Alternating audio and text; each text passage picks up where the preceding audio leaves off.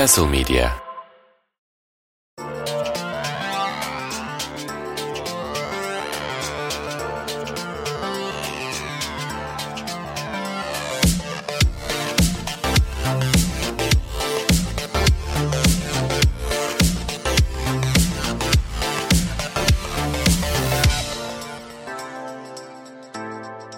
Castle Medya'dan herkese merhabalar. Gölgede ve Güneşte'nin yeni bölümüne hoş geldiniz. Ben Nihat Güven, Onur Özgen ve Fikret Özer'le birlikte haftalık futbol sohbetimize başlıyoruz efendim. Onur hoş geldin.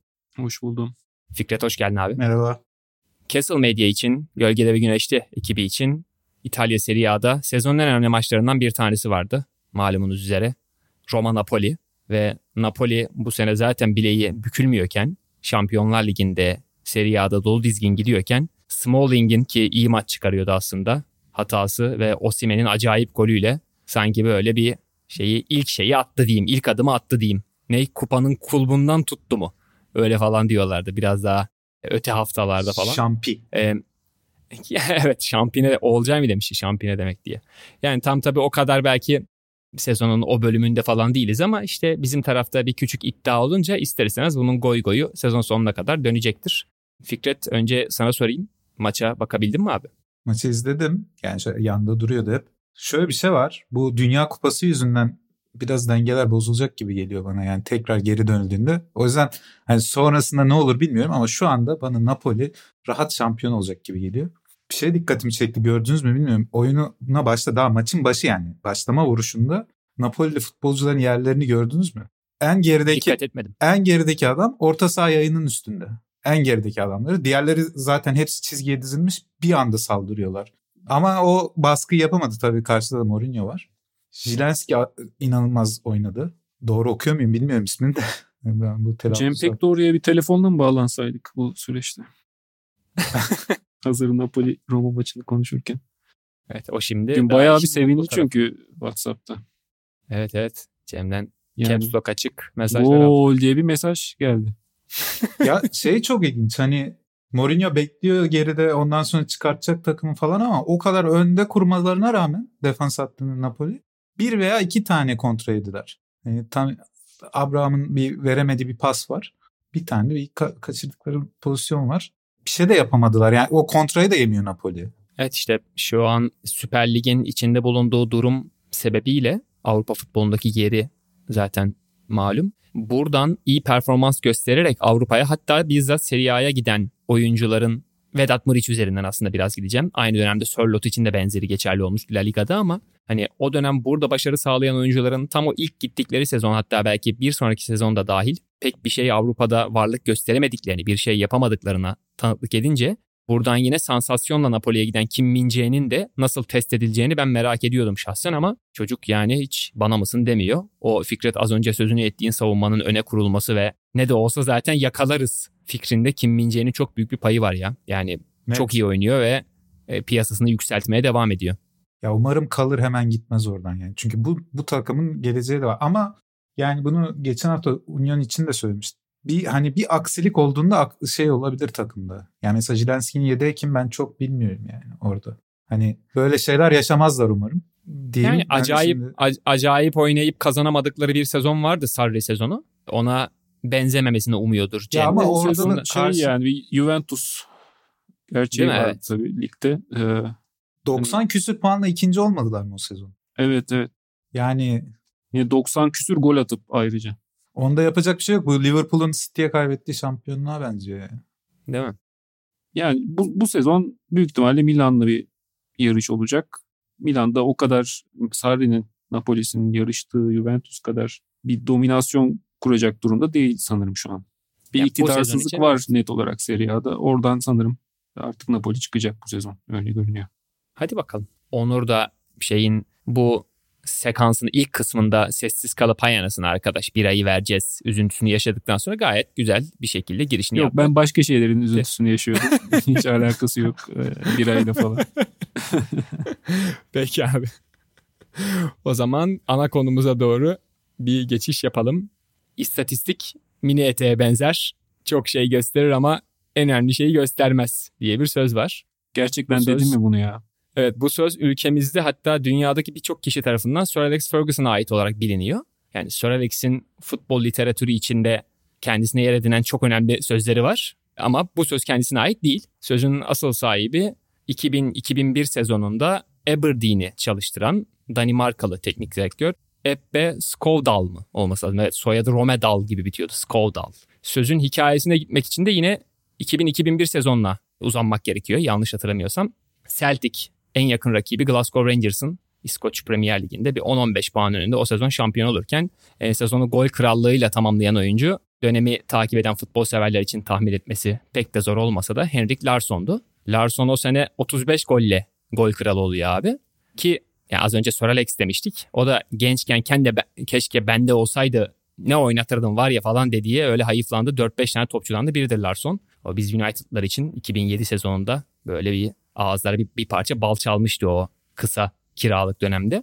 O sezon Aberdeen'in Norveçli santraforu ise sezonu 17 golle tamamlıyor. Bir gazeteci sezon sonu yapılan bir röportajda hocaya soruyorlar. Hocam işte santraforun Henrik Larsson'un bayağı gerisinde kaldı ama ben geçenlerde bir istatistik gördüm diyor.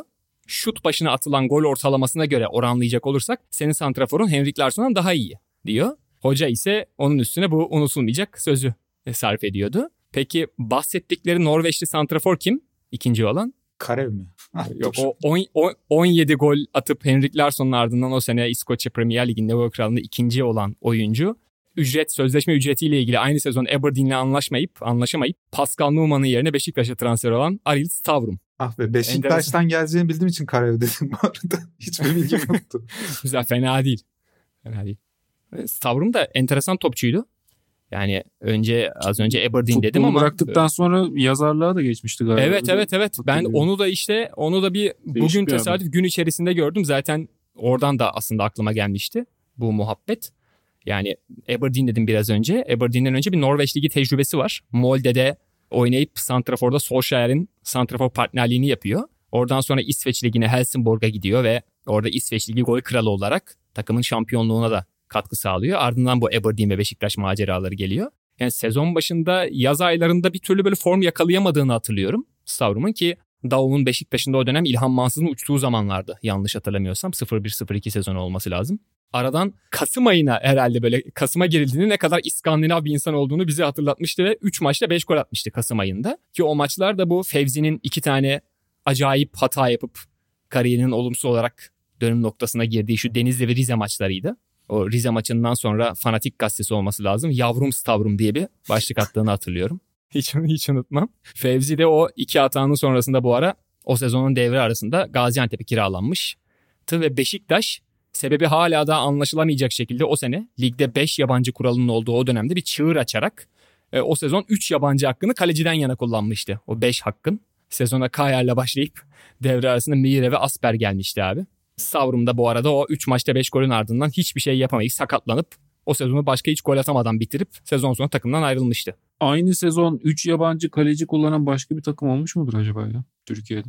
Hiç sanmıyorum. İlk ve sondu sanırım. Evet evet Kayer'i 5-6 maç sonra sepetlemişlerdi bu 38 yaşındaki Danimarkalıyı nereden buldunuz diye. Kayer'in sonra... futbolu bıraktığını transfer ettikten sonra o sezon. evet. Anlamışım. Sonra, sonra Mire'nin İnönü'de Serhat Akın'ın gollerine neden açılmadığı sorularını cevaplamaya çalışırken Asper'in Trabzon deplasmanındaki kurtarışlarıyla vay anasını ne adam bulduk diye sevinmiş ama daha sonra ikisinin de tek, pek tek bir şeye benzemediğini bir efsane anlamış. olarak kaldı. Sonra bir kariyeri yok galiba Beşiktaş'tan sonra. Yok yok. Alakası aklıma geldi bu futbol bıraktı falan. Taferel'de geldiğinde futbol bırakmış o falan öyle şeyler yok muydu ya? Kilise takımında oynuyormuş. Galatasaray'a geldi. Galatasaray'a geldin evet. Allah Allah. Ya öyle bir şeyler hatırlıyorum. Hayal maya. Hacı için de futbolu bıraktı falan deniyordu sanırım. Şey Seri B'den geldiği için. Brescia'dan geldi değil mi Galatasaray'a? Öyle olmasa lazım evet. Bu arada Onur'un dediğine de işte bugün alakasız bir tesadüfle rastladım. Hani Stavrum'un o Beşiktaş'a geldiği dönemde böyle entelektüel bir adam olduğunu hatırlıyorum çocukluğumda. İşte siyasal bilimler lisans diploması almış veya işte böyle şeyden Beşiktaş'a bir çanta dolusu kitapla gelmiş. Çok okuyormuş falan. Bunları o dönemki röportajlardan, haberlerden az çok hatırlıyorum. Ama futbolu bıraktıktan sonra lise öğretmenliği yapmış. Hatta işte futbol polisiye tarzında böyle birleştirerek 2-3 tane kitap yazmış abi. Onur'un söylediği şeye baktım dediğim buydu. Hatta abi e, kitabın adını not ettim. Exposed at the Back diye bir kitap yazmış. Dediğim gibi futbol polisiye romanı. Kitapta işte hikaye gereği meşhur bir tane oyuncu menajeri olan bir tane adam öldürülüyor. Katil eski bir futbolcu. Futbolcunun adı Şorunlu abi. Şorunlu koymuş adamın adını. Güzelmiş. sonra- sonra- Bayağı güzelmiş. Bu neydi? En- bir daha en güzel, en-? En güzel duyguların katili olarak. Evet abi Expose at the Back. Ben Daha bunu sonra yalnız. Evet, Şorumlu ve Stavrum yazıp Google'ladım. Bu bilgiyi alakasız yerden gör. Bayağı Amazon'un web sayfasında kitabın reklamını hani o tanıtım metnini gördüğüm yerde bunu gördüm. Sonra Şorumlu Stavrum yazdım. Stavrum'un Beşiktaş dergisine verdiği bir röportajı gördüm abi. Şey demiş adam ne kadar doğru tabii bilmiyorum. Kaynak internet. Şorumlu gol yedikten sonra anlamsızca gülüp bizi öldürüyordu. Ve soğukkanlı böyle katil şeyini, imajını hiç bozmuyordu. Ben de onu o yüzden kitabımda katil yaptım gibi bir efsanevi açıklamaya da rastladım. Yani bu Stavrum turun, turunu da bugün içerisinde bu şekilde tamamlamış oldum diyeyim. Abi adam yediği her golden sonra gülüyordu ya. Evet abi işte ben en çok 6-0'lık Leeds United deplasmanında o 6.dan sonraki gülmesini hani unutamıyorum. En böyle hani sinirime dokunan o olmuştu. İstatistik dedik. bu uzun ve muhtemelen gereksiz oldu, bir ben İstatistikle alakası bulursun. olmayan her şeyi konuştuk arada. Ama şimdi o efsane söz var ya işte o mini etek gibidir sözü şimdi. O gerçekten istatistik diyorsak bence burada bunu, bundan bahsetmemiz gerekiyordu ama velhasıl bu hafta değinmek istediğimiz konulardan biri evet. Ama istatistik meselesini nasıl söyleyeyim kendi içinde merkeze alan bir konuya değineceğiz aslında. Geçen haftaki maç anısı moderasyonu tecrübemden anladım ki bazı konular hakkında konuşmak için böyle bir tam bölüme ihtiyaç duyuluyor. Böyle araya sıkıştırmayla olmuyor. Yani futbolda istatistiğin yeri başlıklı konuyu belki başka bir bölümde toparlarız. İşte içimizden böyle Opta Fikret, Opta Onur gibi karakterler, personeller belki çıkabilir. Ya da belki de işte nasıl söyleyeyim futbolu Sivas Spor %59 oranında yerden oynuyor tarzı analizler üzerine okuyan bir tayfa da var. Hatır sayıları bir kitle özellikle Twitter'da. Belki hani onları anlamaya çalışırız. Ama biz bu hafta girişi başka bir köşesinden yapacağız efendim. Galatasaray Sportif AŞ Başkan Vekili Erden Timur. Ünvan doğru söyledim sanırım. Olaylı Alanya maçının bu son maçın öncesinde basın toplantısı düzenlemişti. Malum Timur yani basın toplantısının ana hedefinin bir adalet mesajı vermek olduğunu söylemişti ve şöyle ekledi diye hatırlıyorum. İşte dedi ki bugüne kadar hep adalet istiyoruz temalı birçok kulüp, birçok insan bazı açıklamalar yaptı. Biz bu beyanların dışında meseleyi farklı bir yönden ele aldık bu kez ve konuyu veriyle, matematikle ve bilimle inceledik dedi. İçerisinde işte Galatasaray maçlarında ve rakip maçlardaki VAR'a gitme sayısı, işte hakem atamalarını yapan simülasyon, işte ceza sahasında kaç kez Galatasaray topla buluştu, kime kaç kez penaltı verildi gibi bazı istatistikler olan bir veri seti sundu. Ve son maçın ardından da Alanya maçının ardından da işte madem savaşmak istiyorsunuz Hodri Meydan geçenlerde biz istatistikleri de yayınlamıştık gerekirse bu ligi bitirtmeyiz gibi bir açıklamayla da o acayip seriyi tamamlamış oldu. Fikret şimdi meselenin bu yöntemle okunması sende bir tür böyle bir farkındalık yarattı mı? Böyle büyük resme dair bir şeyler yakaladın mı? Yoksa daha ziyade gerçek bilim bu değil tarzı bir tespitin mi var? Merak ediyorum. İkincisi tabii ki yani ben genel olarak bir şey oldu son yıllarda. Şimdi istatistik kullanmak güzel. Bazı şeyleri net açıklayabileceğin rakamlar var. Ama bu konuyla ilgili hiç uğraşmamış insanların bir anda önlerine rakam gelip bu rakamların böyle bir kavram vardır. Rakamların diktatörlüğü diye. Yani siz bir şey söylediğinizde o rakam artık bir şeyi dikte eder ve siz bunu yanlış kullanırsanız çok kötü şeylere sebep olabilirsiniz. Bu, bu, bu bir bilimin ortaya çıkarttığı bir şeydir. Ve işte atom bombası gibi düşünün hani abartırsak. Ve siz bunu yanlış kullanırsanız çok kötü şeylere gider. Şu Erden Timur'un o gün yaptığı şey mesela bayağı hani hiçbir şey bilmeden kendi çıkarına göre şeyi rakamları kullanmak. Bunu hatta duymuşsunuzdur. Aslında İngilizcesi law of, law of the instrument diye geçiyor ama şey sözü duymuşsunuzdur. Birinin elinde çekiç varsa sadece çekiç varsa her şeyi çivi zanneder. Yani bu aslında sosyal psikolojiden gelen bir şey. Şey için söyleniyor. Daha çok politikada kullanılıyor bu. Diktatör rejimlerde ellerindeki güvenlik güçlerini bilmem neleri işlerine gelmeyen şeyi bastırmak için kullanırlar. Hiçbir şekilde başka bir çözüm bilmedikleri için. Ve istatistik de yanlış kullanıldığında, bilmeden kullanıldığında şimdi öğretmen gibi bir şeyler anlatmak istemiyorum. O yüzden hani bunu daha e, eğlenceli bir halde açıklamak istiyorum ama bakalım nasıl olacak. İstatistiği de böyle kullandığınızda zararları var. Geçen hafta Google bias diye bir şey söylemiştim. Bu kognitif biaslerin yani algısal ön yargılar mı diye çevrilir artık. Bunlardan bir tanesi de istatistik için var. Hatta bizde mesleki dezenformasyon diye de geçiyor. Bu dar görüşlü bakış açısı. Yani tek bir noktadan dünyayı görmek ve oradan yorumlamaya çalışmak. Çünkü eğer o elinizdeki o nokta, o tool, o araç güçlüyse herkesi ikna edebileceğinizi düşünürsünüz. Hı hı. Ve istatistik böyle bir şey aslında. Rakamlar böyle bir şey. Çünkü rakamlar nettir. Bir şeyse 3 tane derse 3 tanedir o. Hani oraya bir tane dördüncü yoktur. Sayarsınız 1, 2, 3, 3'tür o yani. Bir şeyi dikte eder size. Ve bilmeyen insanlarda da sürekli şu oluyor. Bununla ilgili bilmeyen demeyeyim de bununla ilgili hiç kafa yormamış. istatistiğin nasıl çalıştığını hakkında bir fikri olmayan insanlarda şu oluyor. Mesela bir korelasyon görüyor. Hı hı. Bir şey artınca diğer şey de artıyor ve bunları nedenselliyor birbirine.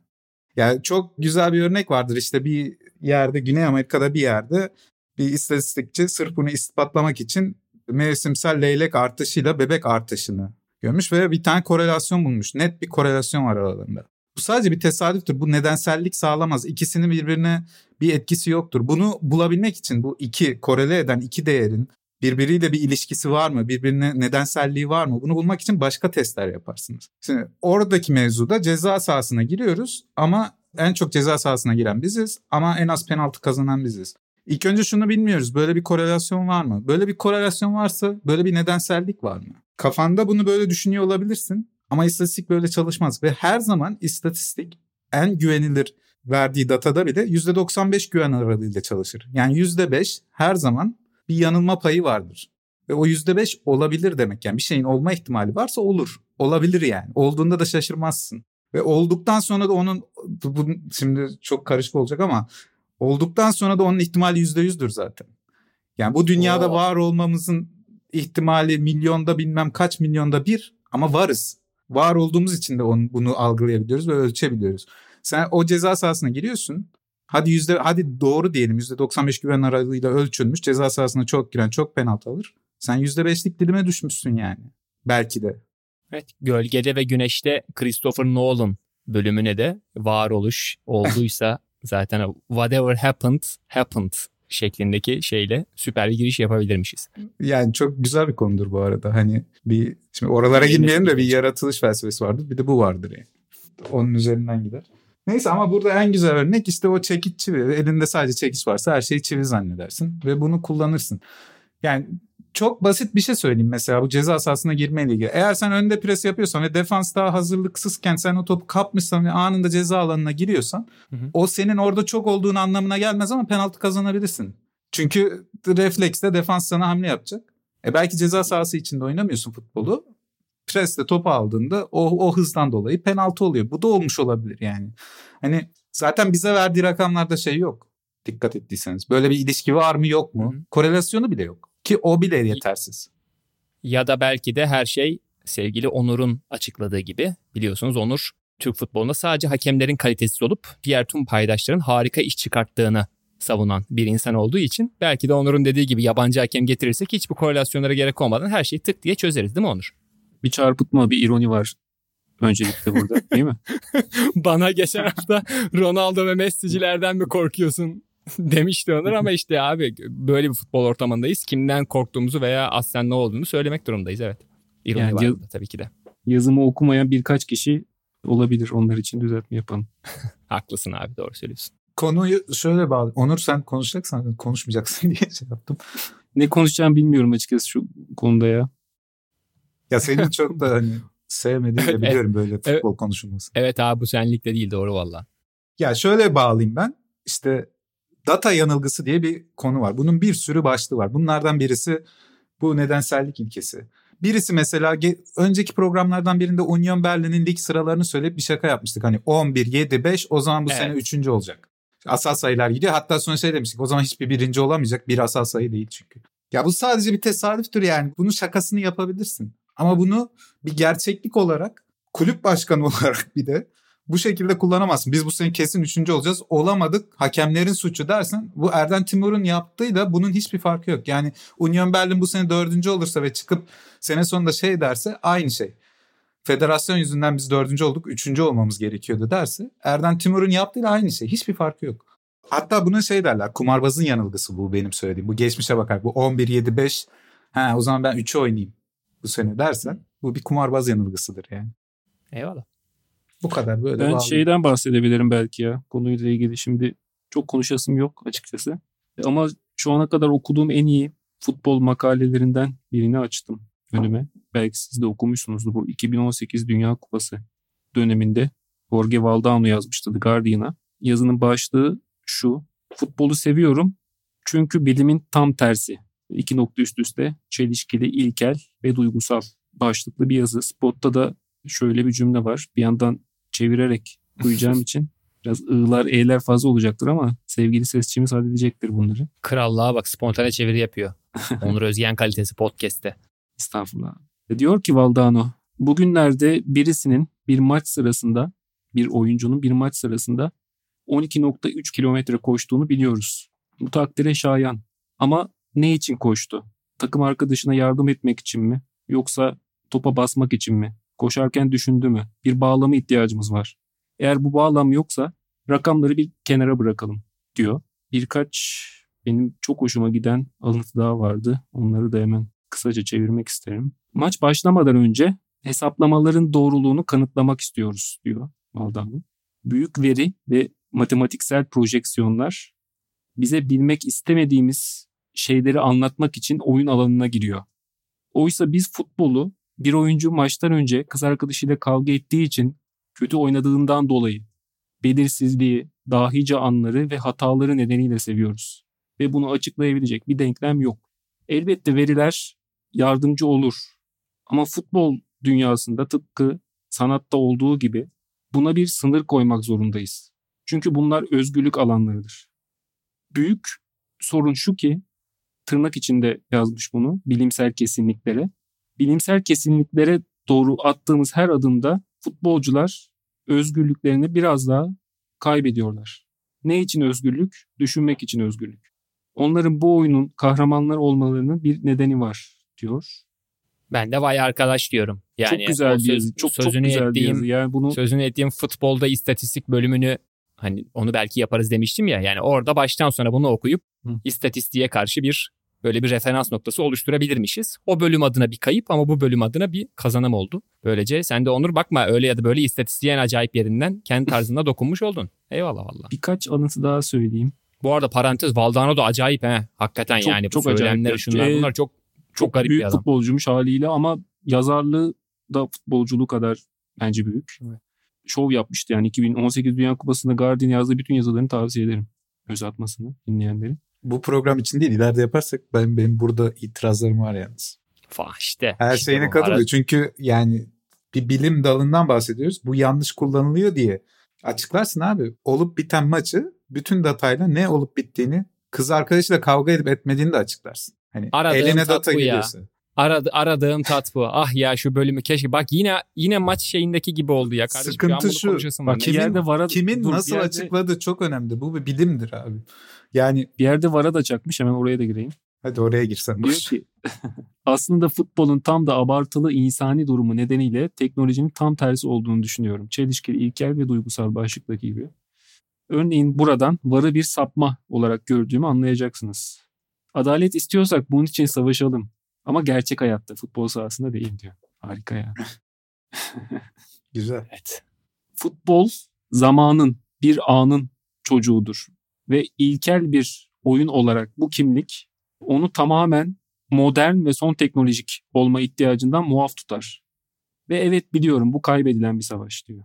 Bu şeye de bir alıntı daha var. Bu işte Galatasaray yöneticisi Erden Timur. Timur'un alıntısı üzerinden açmıştık bu konuyu. Orada da şöyle bir alıntı var. Diyor ki futbol kulübü yöneticileri zor durumda kaldıklarında tek istedikleri birinin onlara yalan söylemesi ve olayların iyimser ve reddedilemez bir versiyonunu yine tırnak içinde yazmış bilimsel kanıtlara dayalı olarak sunmasıdır. Bir parantez açmış. Bilim kelimesi futbola her uyarlandığında tırnak işaretleri hayati derecede önemlidir demiş. Yani buna itiraz mı yok? Bunu söylediğim şeye benziyor bu da. Ben bu kadar güzel yazamam tabii ki. Neredeyse. Yok Böyle ya, bir yani, yazı. E, daha fazla bu... bütün yazıyı okumuş olacağım devam edersem. Her, her satır harika. Bir kez daha tavsiye etmiş olayım dinleyenlere. Evet evet ben de yani istatistik ve var bakış açısının tam karşısında durmaktan ziyade hani çaprazı mı oluyor burası neresi oluyor bilmiyorum ama yani eğer o karşı görüşe dair bir referans noktası oluşturabileceksek Valdano'nun bu yazısı şu an anlıyorum ki hemen şey yayından sonra ben de Fulham Haman'ı bir okuyacağım. Oldukça etkili herhalde diye hissettim diyelim ve bu haftaki ikinci konumuza geçelim buradan. E, ikinci konumuzun bu hafta Newcastle United olmasını istedik. Aslında bu trendin başlangıcını ekip arkadaşımız sevgili Fikret yaptı diyebiliriz. Aposto'nun İngiltere Premier Lig yayını This is England mıydı Fikret? Orada This is England'ın evet. bu haftaki köşelerinden birinde yani Alan Shearer'ı geçtim. Yani Andy Cole zamanından beri Newcastle'lı olan has Newcastle'lı Fikret Özer Newcastle United'ın yeni dönemi üzerine sevgili Umut Öztürk'ün sorularını yanıtladı. Newcastle'da sizin maçlarınız çok güzel oluyordu eskiden. 4-3 falan bitiyordu. 4-3. 3 ben, ben Evet öyle... evet. Acayip United Newcastle'da sizin derken vardır. Manchester United'dan bahsediyorsunuz. Evet, United işte servisi diye şaka yapacağım evet şey, yeni kale birlik spor şakası diyorsun yani. Newcastle United. Evet. Aposto.com kataloğunda yer alan This is England'ı da sizlere önerelim ve kendisinin bir FM profili olsa work rate'i 18 olan arkadaşımız Fikret'in de ağzına sağlık diyelim o söyleşi için. Peki. Evet henüz bir yıl önce kümede kalma mücadelesi veren Newcastle United bir gecede aniden gezegenin en zengin kulübü haline geldi bildiğiniz üzere. Geçen sene işte o satın almanın bir 15-20 gün sonrasında Steve Bruce'un yerine Eddie Howe'ı getirdiler ve kümede kalıp yatırımı istedikleri zemine oturtmayı başardılar öncelikle geçen sene 11. bitirdiler sanırsam. İsim olarak söylüyorum acayip uçuk kaçık transferler yapmasalardı bu bir takvim yılına denk gelen hemen hemen dönemde çok ciddi harcama yaptılar. Önce devre arası bir 100 milyon bağladılar. Bu sene başında da bir 200 milyona yakın para harcadılar herhalde. Yani nihayetinde bu paranın harcanması gerekiyor malumunuz. O yüzden de ciddi bir harcama yaptılar. Bu sezon Manchester City ile 3-3 berabere kaldıkları maç. İşte ligdeki tek mağlubiyetlerini Liverpool'a karşı aldılar bu sene. 2-1 ile yanlış hatırlamıyorsam. Ve yine büyük takımlarla oynadıkları maçların içinde dile getirmek istiyorum ama belki içimden gelmesi de Manchester United'la Old Trafford'da 0-0 berabere kaldıkları bir maç da vardı. Yani bu haftaya kadar aslında pek de böyle bir sansasyon çok oluşmasa da yani ben öyle hissetmesem de bu hafta White Hart Lane'deki 2 birlik Tottenham galibiyeti ilk defa bir şöyle bir hım dedirtti Premier Lig izleyicilerine ve işte Big Six tabiri orada bayağı artık yıllarca süre geliyor. Acaba bu böyle bir büyük yedili yedili düzen ne doğru giden bir yere mi evrilecek şeklinde bir soru işareti oluşturdu. Belki ilk etapta bir şöyle bir genel Newcastle algısı konusunda Onur'a dönebilirim. Fikret'in yazısı da malum. E Onur sen de geçen hafta biliyorsun içinde siyah beyaz olan bir ton şey anlattıktan sonra bu hafta evet aynı tempoyla devam edemeyeceğimiz aşikardı ama tesadüftür. Bu hafta da yine aynı denkle, renklere denk geldik. Newcastle konuşalım istedik. Bu arada ilkokuldaki resim öğretmenim bana siyah beyaz renk değil ton demişti. Bu da benim ortamlarda Tabii siyahla beyaz renk değildir. Tondur dedi. Mesela mavi bir renk ama siyahla beyaz ton, tondur dedi. Renk değildir demişti. Bu da benim hatırlıyorum çocukken ortamlarda sattığım ilk bilgiydi yani. İşte siyah renk falan diye oğlum siyah renk değildir tondur falan diye böyle yapıştırıyordum. Buradan ilkokul resim öğretmenime selam göndermek istiyorum. Ben de bir alakasız bir şey söyleyebilir miyim burada? Bu Gerçi o kelime ben E'leri açık söylediğim için bende kötü çıkıyor. Kusura bakmayın. Renk. Renk doğru söylüyor muyum? Renkliler diye dalga geçiyorlar ya diğerleriyle Beşiktaşlılar. Hı hı, evet bu niye bir aşağılama? Bu ne demek? Ben hiç bunu üstüme de alınmıyorum. Yani ben de Fenerbahçe'yi tutuyorum ama. Yani onlar yani o... siyah beyaz siz de renkli dersiniz. Nasıl ben anlam anladığım bir şey değil. İşte mesela benim resim öğretmenim galiba bu meseleyi çözmüş abi. Çünkü siyah beyaz tonsa eğer ki adam haklı ama yani şey biz, tonlu, taraf... biz tonlularız. Renkliler evet, tonlular. evet yani Beşiktaş Oradan taraftarı... Tun, Tums'a bağlayabiliriz abi. Tonlulardan Tums.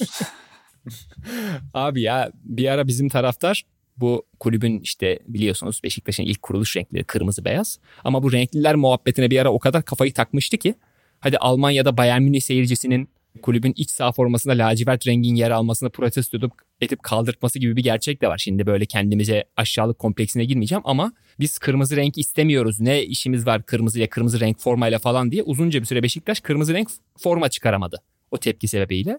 Yani Beşiktaş'ın o suçlamasına rakip takım taraftarları da başka türlü cevap veriyordu zaten. Yani bu böyle süre geliyor. Sadece köpeklerin dünyası siyah beyazdır diye böyle pankart hatırlıyorum.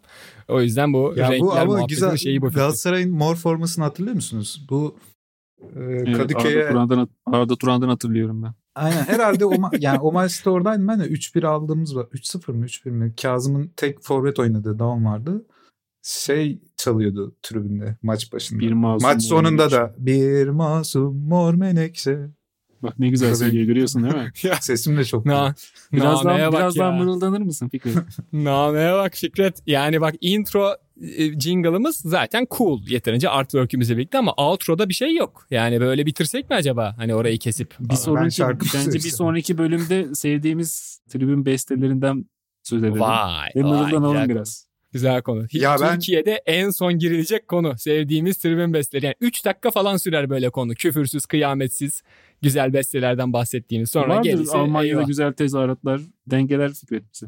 Ya bence en iyisi ya Türkiye'de çok iyi İtalya bir de. Almanya'da ya fix çok bir şey yok. Bir tek St. Pauli'nin var komik bir tane. Kendilerine kene diyorlar. Normalde insanlar onu diğer tribünlerde rakip takımı aşağılamak için asosyal kenesiniz diye bir tezahüratları var. Bir söyleyebilir misin abi? Almanca duymak hoşuma gidiyor. Yok o kadar da değil. St. Pauliler bunu kendilerine söylüyor. Evet biz asosyal keneyiz. Köprü altında yatarız. İşte istasyonlarda yardım yerleri var. Oralarda uyuruz. Biz Bu şey asosyal ya? keneyiz. Ş- şarapta içeriz, esrarda çekeriz. Aynen, evet.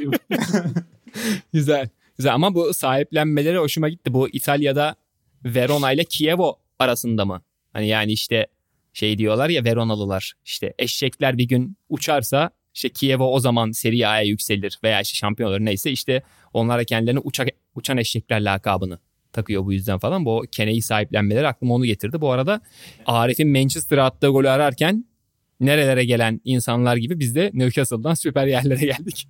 Şaka bir yana ben onlara tekrardan ara pasını bir Kieran Dyer pasını bırakayım. Onur Newcastle United genel itibariyle sana ne ifade ediyor diyeyim. Çünkü bunu da şuradan Alan Shearer'ı böyle sevdiğini biliyorum mesela. Evet. Oradan hatırlıyorum.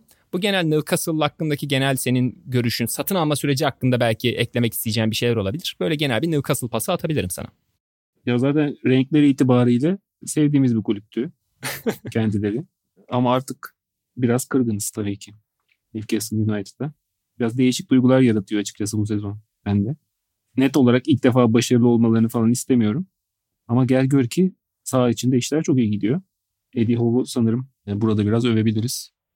Bournemouth süreci de bence e, hocanın son derece etkileyiciydi. Son dönemi biraz bocalayıcı olsa da Newcastle'ın başına ilk geçtiğinde Newcastle'ın hayal ettirdikleri ilk satın alındığında hayal ettirdiklerinin biraz altında kalan bir isim gibi değerlendirilmişti diye hatırlıyorum İngiliz Evet. medyasında. Çok daha Ee, popüler isimlerin ismi Daha geçiyor evet çünkü. daha popüler teknik direktörlerle anlaşması bekleniyordu sanırım.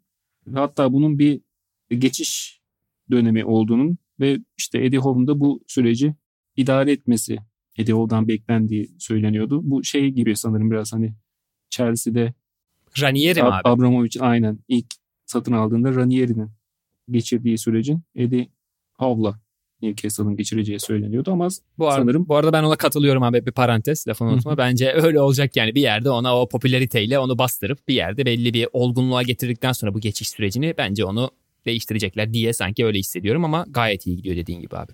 Ya onu bilemem tabii ki olabilir. Senin dediğin olabilir ama ben elindeki imkanlar arttıkça daha da iyi işler çıkarabileceğini düşünüyorum. Doğru diyorsun. Yani çok bana algısı açık, gelişime açık bir teknik direktör olarak geliyor. Ama tekrar ediyorum başarılı olmalarını falan istemiyorum. Bu şey iki yüzlü bir şey de değil yani. O şeyde söyleniyor ya Newcastle'a karşı çıkınca ama işte Amerikanlar Liverpool alınca bir şey demezsiniz falan. Hayır ben istisnasız hepsini satın alınma durumuna karşıyım kulüplerin. Böyle. Yani o Suudi Arabistan devletiyle olan Ama tabii ki yani evet e, yani bir tamamen artık bir devlet fonunun e, işin içine girmesi artık yani bu da son noktası değil mi? artık yani e, iyice mide bulandırıyor. Yani bu da var. Şey değil. Bu da Amerikan şey Liverpool'un sahipleri iyi. İşte City'nin sahipleri tükaka falan değil. Hepsi kötü tekrar söylüyorum ama yani kötünün de kötüsü var her zaman hayat. İşte yani bu 2-3 sene önce bu denemeyi yaptıklarında ilk olarak İngiltere'deki kural koyucular bunun içinde FA de vardır belki muhtemelen. Bu sözünü ettiğimiz bağlantının çok bariz olduğunu öne sürerek bu satın almayı reddetmişlerdi zaten.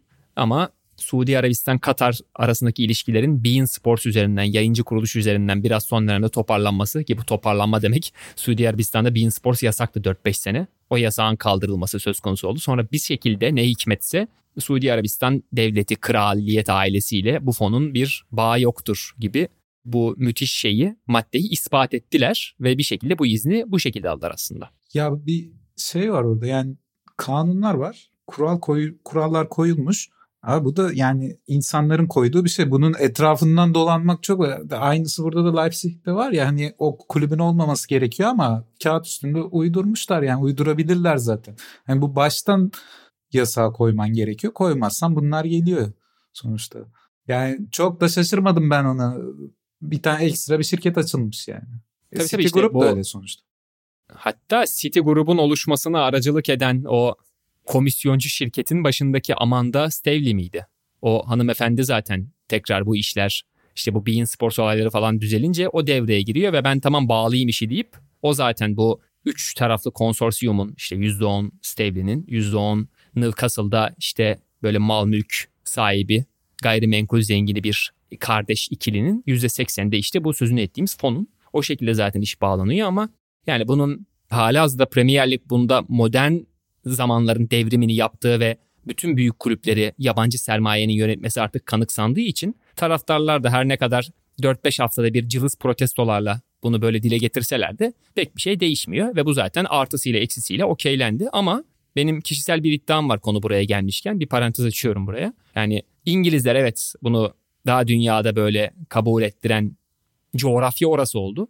Ama bence bir gün bu hangi gün olur mu biz bunu görebilir miyiz bilmiyorum ama bu takım sahiplenme diyeyim takım satın alma sahipliği bu süreçle alakalı bir tür kısıtlama getirilecekse ben ilk aksiyon alanın yine İngiltere olacağını, İngilizler olacağını düşünüyorum. Yani bence ilk Onların şeyde, çünkü ilk. E, ilk, ilk taşı da onlar atacak Ya- bence. E yeter bence onlar diyecek. Şimdi biz hep şeyi konuşuyoruz mesela Premier Lig'de böyle bir sahiplik şey var ama bunların tehlikesi diyeyim ben. Bana göre tehlike çünkü.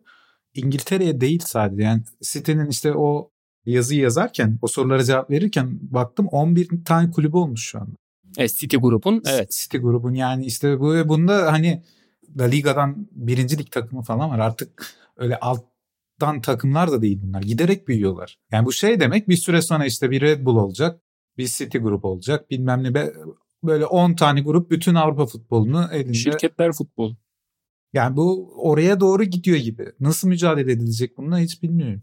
İşte Avrupa Ligi Süper Ligi'ni kurdurtmadık kazanımı bir bakıma kısa vadeli olmuş oluyor aslında işte bu Newcastle olayıyla falan beraber. Yani İngiltere'de kendi içinde bir Süper Lig kurulmuş oluyor ki UEFA Onların- kurdu zaten onlar işte Yani gibi, 2024-25'ten itibaren. ha, yeni format da zaten bir acayip Canım, garabet. Avrupa Süper Ligi UEFA logosu altında adı şey altında oynanacak.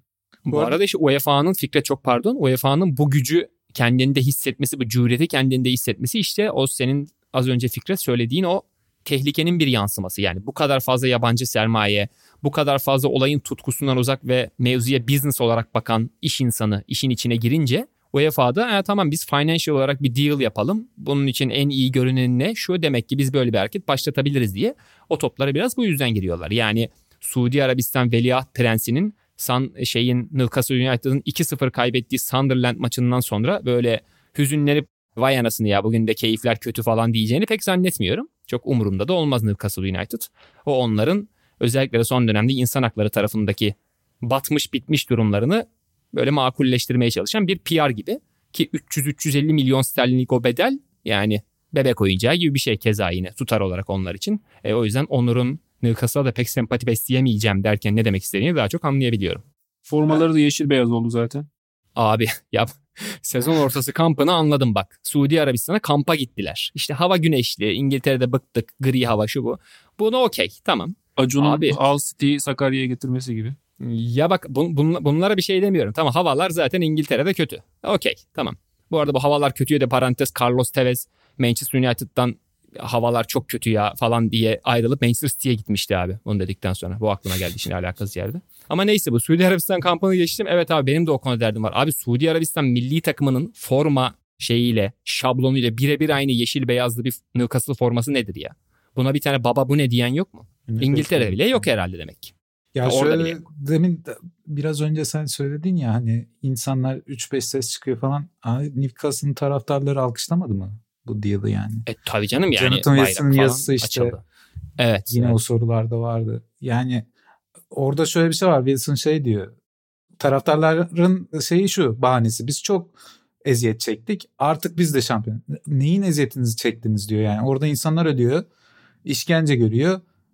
Ve bunu yapan insanlar da gelip sizin kulübünüzü alıyor. Siz de diyorsunuz ki biz eziyet çektik. Haklı ama orada şöyle bir durum var. Kimse öyle yaşamıyor. Yani dünyanın senden bir 5000 kilometre ötesinde insanlar eziyet çekiyor diye sen buradaki zevkini bırakmıyorsun. Hani maalesef böyle. Ve Bu ara çok ağır mı oldu bilmiyorum. Yo hayır abi ağır olmadı da çok eziyet çektik Newcastle taraftarı olarak denilen o şeyi de tezi de biraz açmak istiyorum. Newcastle United taraftarının en büyük eziyeti çektiği dönem takımın bir başka sahibinin olduğu Mike Ashley dönemi. Yani takıma adam gibi yatırım yapmayıp satışa da koyduğunu açıkladıktan sonra yeterli teklifi kendince gelmediğini düşündüğü için Newcastle'ı hep belirli seviyede tuttuğundan ve bu durumdan şikayetçi olduğundan bahsediyorlar ki işte Mike Ashley dediğin adam işte sahibi olduğu firmalardan bir tanesinin koskoca St. James's Park'ın ismini değiştirmek suretiyle stadyumun adını değiştirmeye kadar takımı böyle tekel yönetmiş. Bundan rahatsız olduk diyen taraftar daha büyük bir tekelin gelmesine mesela seviniyor. Dolayısıyla burada elbet bir ikilem kendi içinde oluşuyor. Zaten İşte biz de taraftarların kendimizce o bunu büyük, dile getirmeye çalıştık. büyük ikileminden faydalanıyor E tabii. bu. Ya bir de şöyle bir şey var. Taraftar Yani bunların- Avrupa Süper Ligi'ne karşı sonuçta neredeyse maçları durdurma noktasına gelen işte Chelsea otobüsünün stada girmesini engelleyecek kadar sıkı eylemler düzenleyenler de aynı taraftarlar. Ama işte birkaç ay sonra kulüplerinin Suudi devletine satılmasını sevinçle karşılayanlar da aynı taraftarlar. Böyle.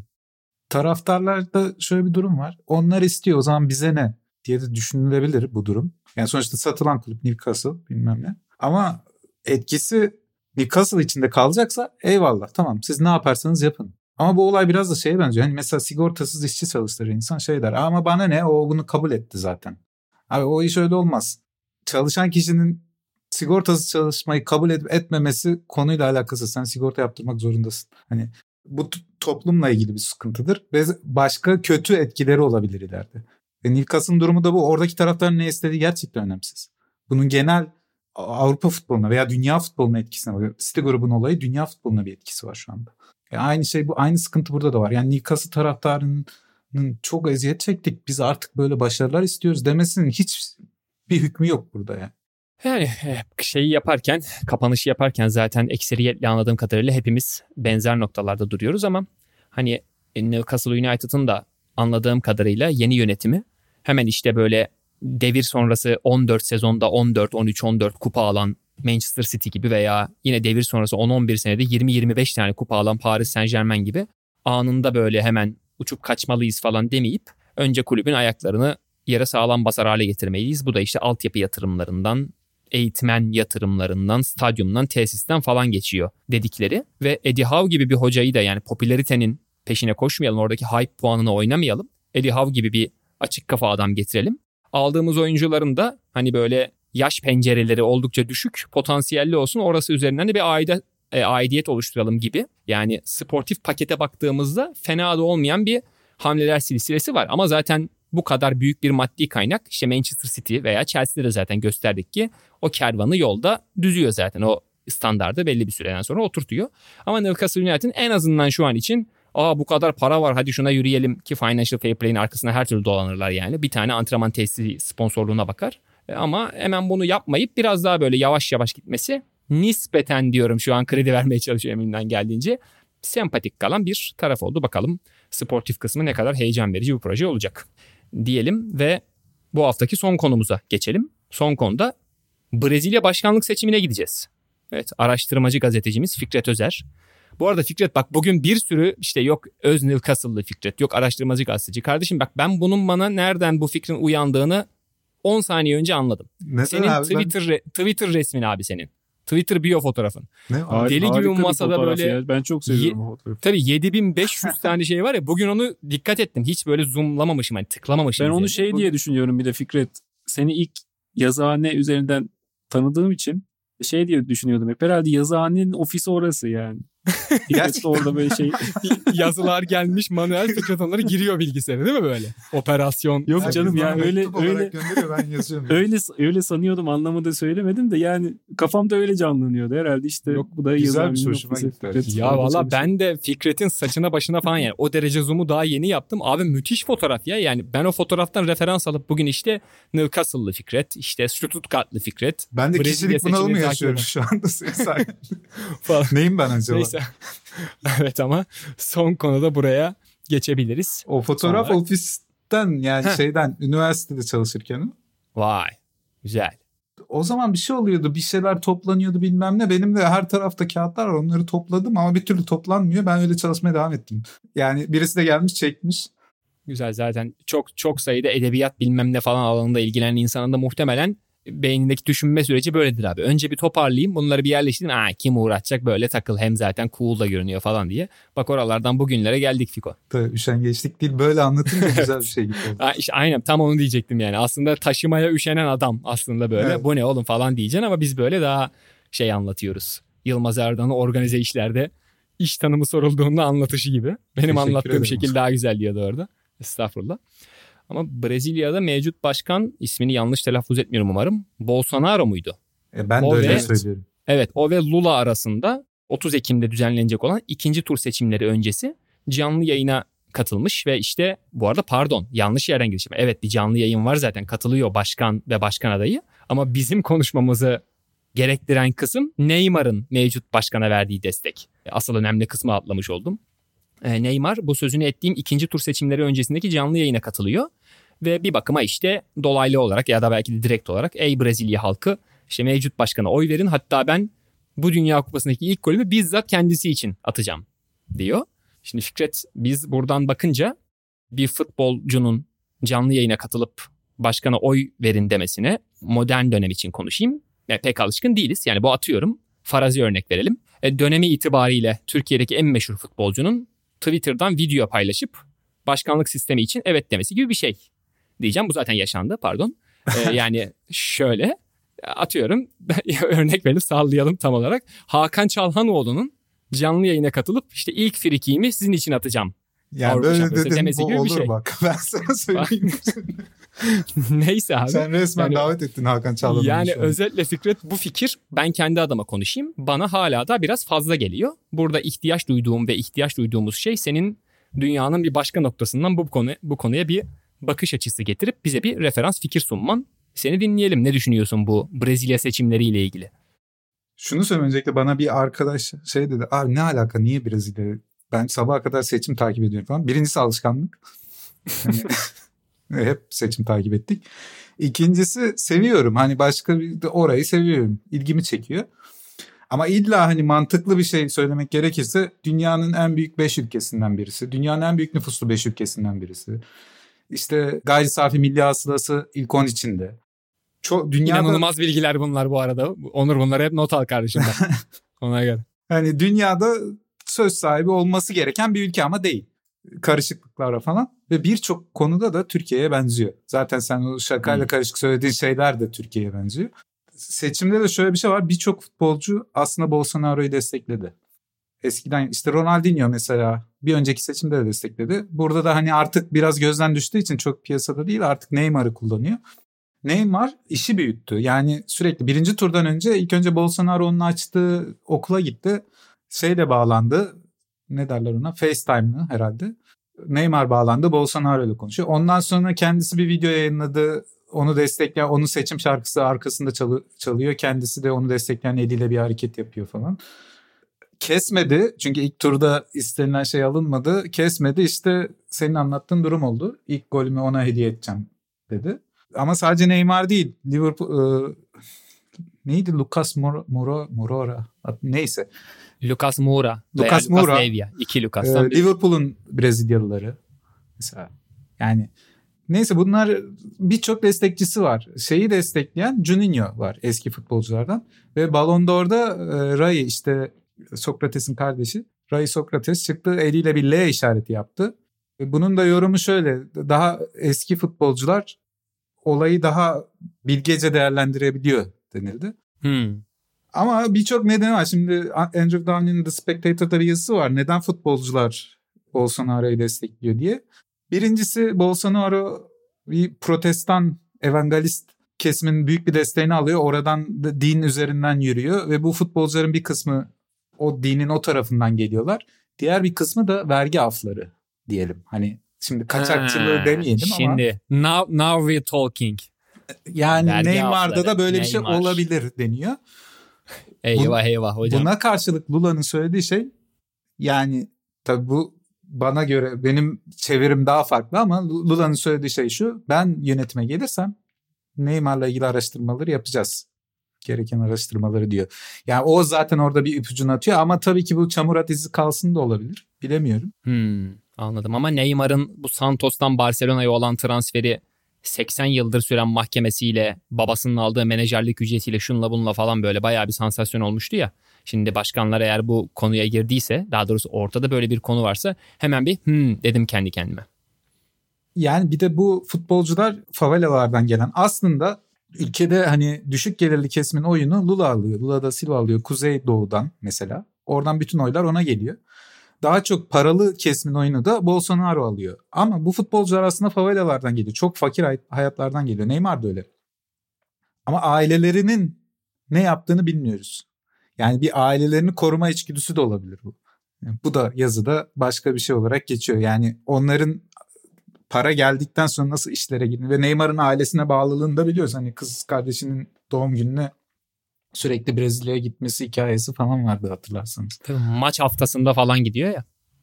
Benim aklıma şey geldi ya bu e, Tostao'nun 71 Brezilya'sının sahte dokuzu. Müthiş bir insandır aynı zamanda. Benim en sevdiğim Brezilyalı futbolcudur kendisi. Birkaç sene önce şeyde Gol.com'da bir röportajını çevirmiştim. Şimdi önüme de açtım. Röportajın son sorusu ve Tostağ'ın verdiği cevap çok iyi gerçekten. Onu bir müsaade ederseniz kısaca okumak istiyorum. Konuyla da çünkü bir yerinden ilişkili olduğunu düşünüyorum. Soru şu. Futbolda bir kolektif değer olarak pasın geri planda kalması toplum bilincinin kaybolmasıyla ilişkilendirilebilir mi diyor gazeteci. Tostao da kesinlikle diyor. Pas, kolektif oyun ve ortak yaşamın, dayanışmanın, karşılıklı saygının sembolüdür. İnsanların hayatlarını iyileştirmeye, yaşamın tadını çıkarmaya ve para kazanmaya hakları var elbette. Ancak başkalarının da aynı şeyi istedikleri unutulmamalı. Ne yazık ki Brezilya'da bencil bir toplum gelişti. Toplum bilinci azaldı ve elbette futbol sahasında da kolektif oyun azaldı. Brezilya bireysel olarak harika bir futbol oynuyor. Tek amaç gol atmak. Kimse takım arkadaşı için oynamıyor. Bir cevap aramıyor. Ya da organizasyon hakkında düşünmüyor. Bu oyunun değil, kazanmanın mantığı.